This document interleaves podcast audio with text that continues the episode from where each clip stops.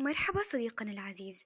أنا غزل الجهني. أقدم لك نشرة الجريد للحياة بتاريخ اليوم ثلاثة جماد الأول 1443 افتح نوافذ الأمل خذ شهيق عميق ازفره ببطء وبعدها اغطس في كوب مشروبك المفضل واستمع لنشرة الجريد للحياة.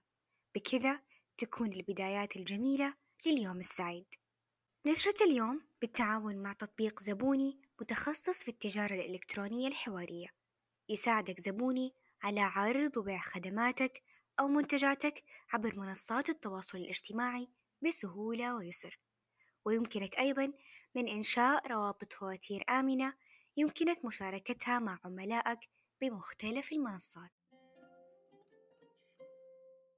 اختبر معلوماته واسأله إن كان يعرف بأن توجد غرفة عمليات في البحر الأحمر. خليه يفكر عن وظيفتها وممكن يجي على باله إنها غرفة عمليات لإنقاذ الأسماك الناجية من فك القرش. هذا إذا كان كوميدي وإذا كان راح يفكر بجدية فنعتقد إنه راح يعتقد بأنها غرفة معدة لإجراءات السلامة للغواصين. وعندك الحقيقة إنها تعد غرفة عمليات البحر الأحمر هدف يجري تحقيقه من بين برامج رؤية المملكة عشرين ثلاثين وذلك تعزيز لمقومات السياحة في المملكة العربية السعودية. مما يعني أن الساحل الغربي يفتح بواباته لعبور اليخوت السياحية من جميع الدول المصرح لها بالدخول.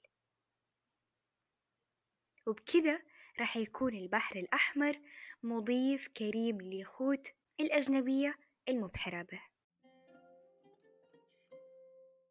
لذلك استقبلت غرفة العمليات البحر الأحمر بمقرها في جدة أكثر من 123 طلب لتسهيل إجراءات اليخوت السياحية وخدم 35 يخت سياحي أجنبي وعولج استقبال أكثر من 190 اتصال على الرقم الموحد لغرفة عمليات البحر الأحمر من داخل وخارج المملكة وتشكلت 13 جهة حكومية تمثل وزارات وهيئات بهدف التنسيق والتعاون من مكان واحد حيث تعمل على تسهيل دخول الوسائط البحرية السياحية من خارج المملكة وإبحارها في البحر الإقليمي السعودي وزيارة الجزر والشواطئ وممارسة الأنشطة البحرية المختلفة وكل تلك الإجراءات في وقت وجيز.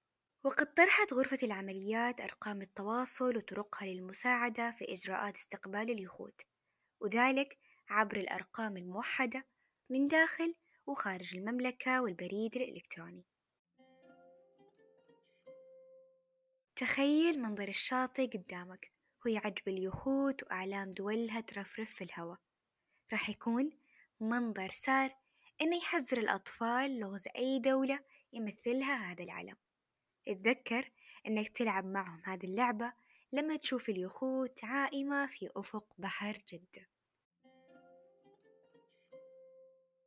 Things to Draw 642 عشان تتحسن عليك إنك تتدرب. هذا الكتاب موجه لهواة الرسم. راح تلاقي بداخله صفحات فارغة تحتوي على نص وصفي لأشياء تقدر ترسمها. استخدم الكتاب كنقطة انطلاق لإبداعك. تقدر الآن تستمتع بقناة اليوتيوب الخاصة في بودكاست جريد وراح تلاقي رابطها بوصف الحلقة. تواصل معنا وشاركنا رأيك لأنه مهم عبر تيوزي جريد بودكاست com صناع الجريد الحياة أنا غزل الجهني هيفاء المحمادي ومحمد الأنصاري.